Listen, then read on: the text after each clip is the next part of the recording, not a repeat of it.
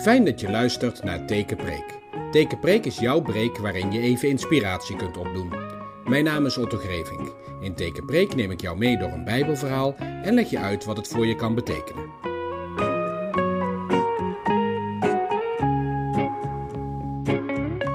Ik lees je twee mooie bijbelgedeelten over de liefde. De eerste komt uit het Hooglied, het vijfde hoofdstuk, het achtste vers. Beloof me dit, meisjes van Jeruzalem, als jullie mijn liefste vinden, weet je dan wat je dan zeggen moet? Dat ik ziek van liefde ben. Waarom moeten we jou dat beloven, mooiste van alle vrouwen? Waarom vraag je dat aan ons? Wat maakt jouw liefste zo bijzonder? Mijn vriend is stralend en schitterend. Hij is mooier dan alle andere jongens. Zijn hoofd glanst, hij lijkt wel van goud. Zijn zwarte haren hebben mooie krullen. Zijn ogen zijn zo zacht als de ogen van een duif. Een duif die bij een rivier zit of die zich wast in melk. De wangen van mijn vriend ruiken heerlijk. Ze ruiken als een tuin vol kruiden. Zijn lippen lijken op geurige lelies. Ze zijn zo vochtig als zoete olie. Zijn armen zijn stevig, ze lijken wel van goud, met prachtige edelstenen. Zijn borst is zo sterk als ivoor, met edelstenen versierd. Zijn benen lijken op sterke zuilen, met voetstukken van goud. Zijn lijf is lang en hij is groot, zo groot als een boom op de Libanonbergen. Zijn mond is zoet. Ik vind alles aan hem mooi, zo is mijn liefste, zo is mijn vriend, meisjes van Jeruzalem. Mooiste van alle vrouwen, waar is je liefste heen? Waar is hij naartoe gegaan? Kom, we gaan hem samen zoeken. Mijn liefste is naar zijn tuin gegaan, een tuin vol kruiden. Daar wil hij graag zijn, om lelies te plukken. Ik ben van mijn liefste en hij is van mij. Hij wandelt tussen de bloeiende lelies.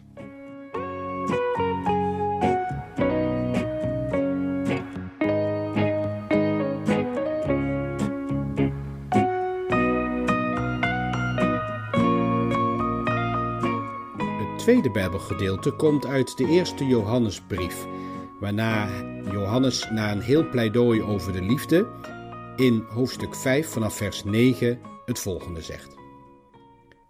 Als mensen spreken als getuigen, gaan we ervan uit dat ze de waarheid spreken. Dat geldt nog sterker als God zelf de getuige is. Wat God gezegd heeft over zijn Zoon is dus de waarheid. Als we geloven in Gods Zoon, bewaren we Gods woorden in ons hart. Maar als we niet in de Zoon geloven, dan doen we alsof God een leugenaar is. Want dan geloven we niet wat God zelf gezegd heeft. Dit is wat God gezegd heeft. God wil ons het eeuwige leven geven en we krijgen dat eeuwige leven door zijn Zoon. Iedereen die verbonden blijft met de Zoon, krijgt het eeuwige leven. Maar wie niet verbonden blijft met de Zoon, krijgt het eeuwige leven niet. Deze brief heb ik geschreven om jullie te laten weten dat jullie het eeuwige leven hebben, want jullie geloven in de Zoon van God. Als we bidden, mogen we vol vertrouwen zijn, want God luistert naar ons als wij hem iets vragen dat past bij zijn wil. We weten dus dat God naar ons luistert als we hem iets vragen. We hebben God gevraagd om ons het eeuwige leven te geven en we kunnen er dus zeker van zijn dat hij ons dat gegeven heeft.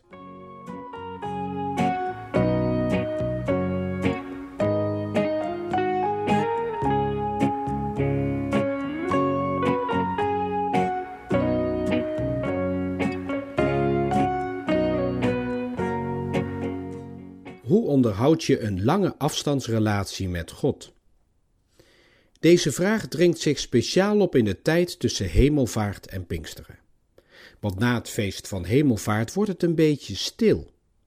Met Hemelvaart vieren we dat Jezus weliswaar uit ons zicht verdwenen is, maar dat hij tevens aan de rechterhand van God is komen te zitten. Wat dat betekent voor ons vond ik heel duidelijk in dit zinnetje. Nooit meer is God zonder Jezus en nergens onder de hemel zijn wij zonder God. Ik zal hem nog een keer lezen. Nooit meer is God zonder Jezus en nergens onder de hemel zijn wij zonder God. die wolk die zo onwaarschijnlijk Jezus meeneemt, of hem dan toch minimaal aan ons zicht onttrekt, is in de Bijbel de verbinding tussen hemel en aarde. Kijk je in dat oude beeld naar de hemel en probeer je iets van God te bespeuren, dan zie je slechts leegte. Maar als je wolken ziet, dan weet je, hé, er is meer tussen hemel en aarde. Er is iets dat de afstand overbrugt tussen die verre hemel en die verre God en ons. En dat is Jezus. In Jezus zien we wat het betekent om beeld van God te zijn. Mens te zijn zoals God dat bedoeld heeft, naar het beeld van God. Jezus is dat beeld van God helemaal. Hij is de selfie van God. En daarin is hij ook mens. Daarom is hij zo herkenbaar voor ons. Wat betekent het nu om als gelovige te leven? Hoe kun je leven? Kijk naar Jezus. En dat niet alleen. In alles wat we meemaken in ons leven, aan wat er fout kan gaan en waarin we vreugde scheppen, vinden we een partner, een buddy in Jezus. En dat Jezus dan nu bij God is, en dat God dus nooit meer zonder Jezus is, dat brengt God dichterbij. Want Jezus is de selfie van God en onze buddy. Nooit meer is God zonder Jezus. Oké. Okay. En nergens onder de hemel zijn wij zonder God. Daar lijken we nog wel wat op af te kunnen dingen. Een mooi beeld, die wolk als verbinding tussen hemel en aarde. Maar waar vinden we God in alle ellende in de wereld? En wat heeft God te maken met diverse dingen in ons leven die we gewoon zelf doen? Het toont onze moeite met wat je een lange afstandsrelatie met God zou kunnen noemen. Mooi dat Jezus nu als onze buddy bij God is.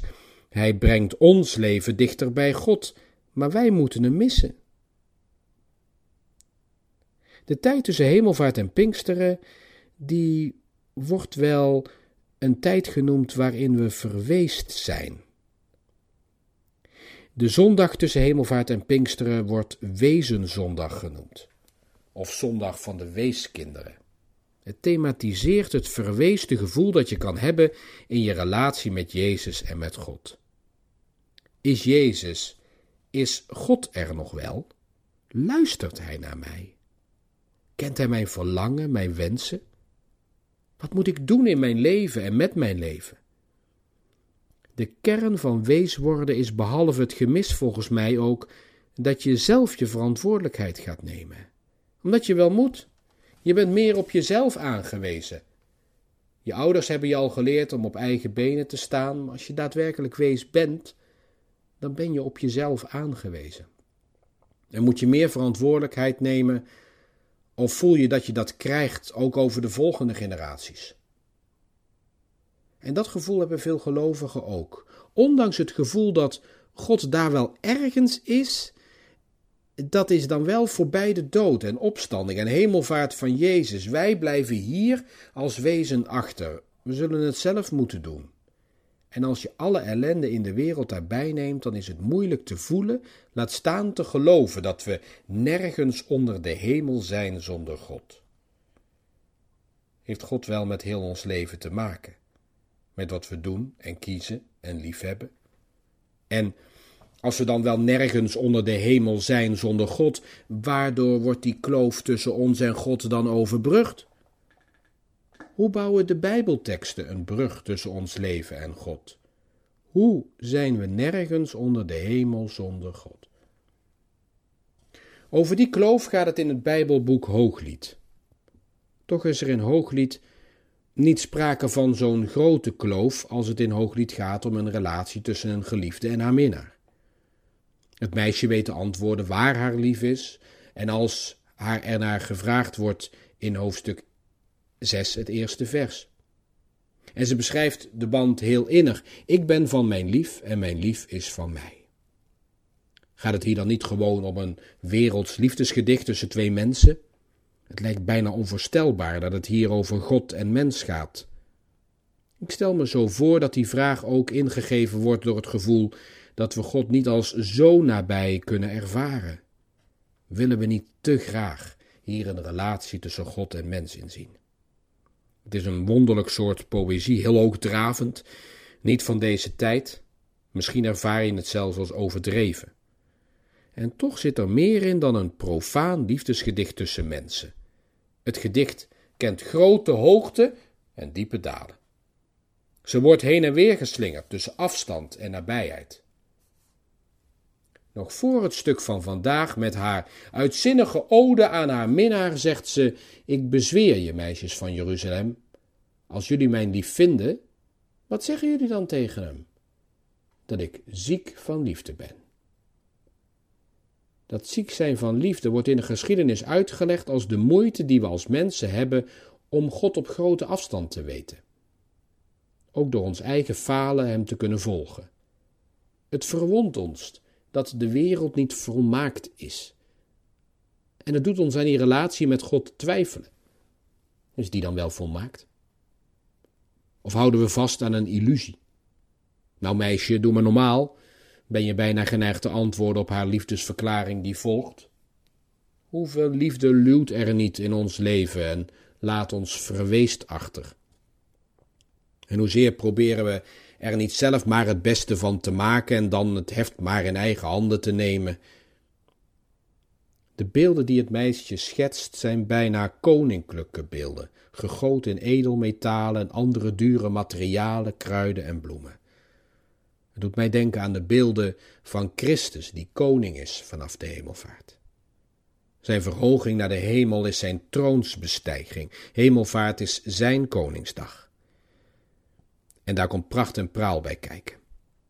Maar het meest bijzondere is dat het meisje in deze afstandelijke beelden wel zijn nabijheid ervaart. Ze weet waar hij is, als de meisjes haar naar vragen. De verhoging van haar minnaar lijkt haar ziekte te genezen. Ze weet waar haar lief is. Zijn verhoging geeft haar vertrouwen. Ze kan zelfstandig leven in de wetenschap waar haar minnaar is. In termen van haar hemelvaart, de geliefde zoon, onze buddy, weten we aan de rechterhand van God. En daarom zijn we nergens onder de hemel zonder God. Maar dan worden we geconfronteerd met zinnen uit de eerste Johannesbrief. We kunnen ons vol vertrouwen tot God wenden in de zekerheid dat Hij naar ons luistert als we Hem iets vragen dat in overeenstemming is met Zijn wil. En omdat we weten dat Hij naar ons luistert, wat we Hem ook vragen, weten we ook dat we alles al hebben gekregen wat we van Hem gevraagd hebben. Hoe weten we dat we iets vragen naar Zijn wil? Hoe kunnen we op een gelijke manier denken? Hoe vaak gebeurt het niet dat als je ver uit elkaar bent, je andere afwegingen gaat maken? Hoe moet dat dan niet zijn met onze lange afstandsrelatie met God? Dan ga je toch je eigen afwegingen maken? En hoe weet je dat je nog op dezelfde golflengte zit, zodat je daarnaar kan luisteren? Raken we elkaar op die lange afstand niet kwijt? Johannes draagt daarvoor een recept aan. Hij zegt in het vorige hoofdstuk vier in vers elf, als God ons zo heeft liefgehad, moeten ook wij elkaar liefhebben. Niemand heeft God ooit gezien. Maar als we elkaar liefhebben, blijft God in ons en is zijn liefde in ons ten volle werkelijkheid geworden. Om te vervolgen in vers zeventien, zo is de liefde bij ons werkelijkheid geworden. En daardoor kunnen we op de dag van het oordeel vol vertrouwen zijn. Want hoewel wij nog in deze wereld zijn, zijn we als Jezus. Hé, hey, er zit in liefhebben dus een brug tussen ons en Jezus ver weg. Als we liefhebben, zijn we als Jezus. Maar waarin vinden we dan onze basis?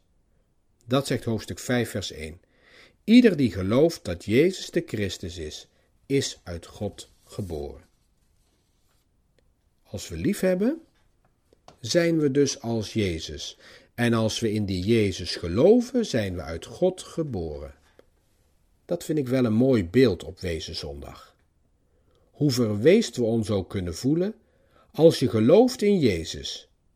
Niet als voorwaarde, maar als brug tussen hemel en aarde. Als je gelooft in Jezus, dan ontdek je dat je uit God geboren bent. Dat je zijn kind bent.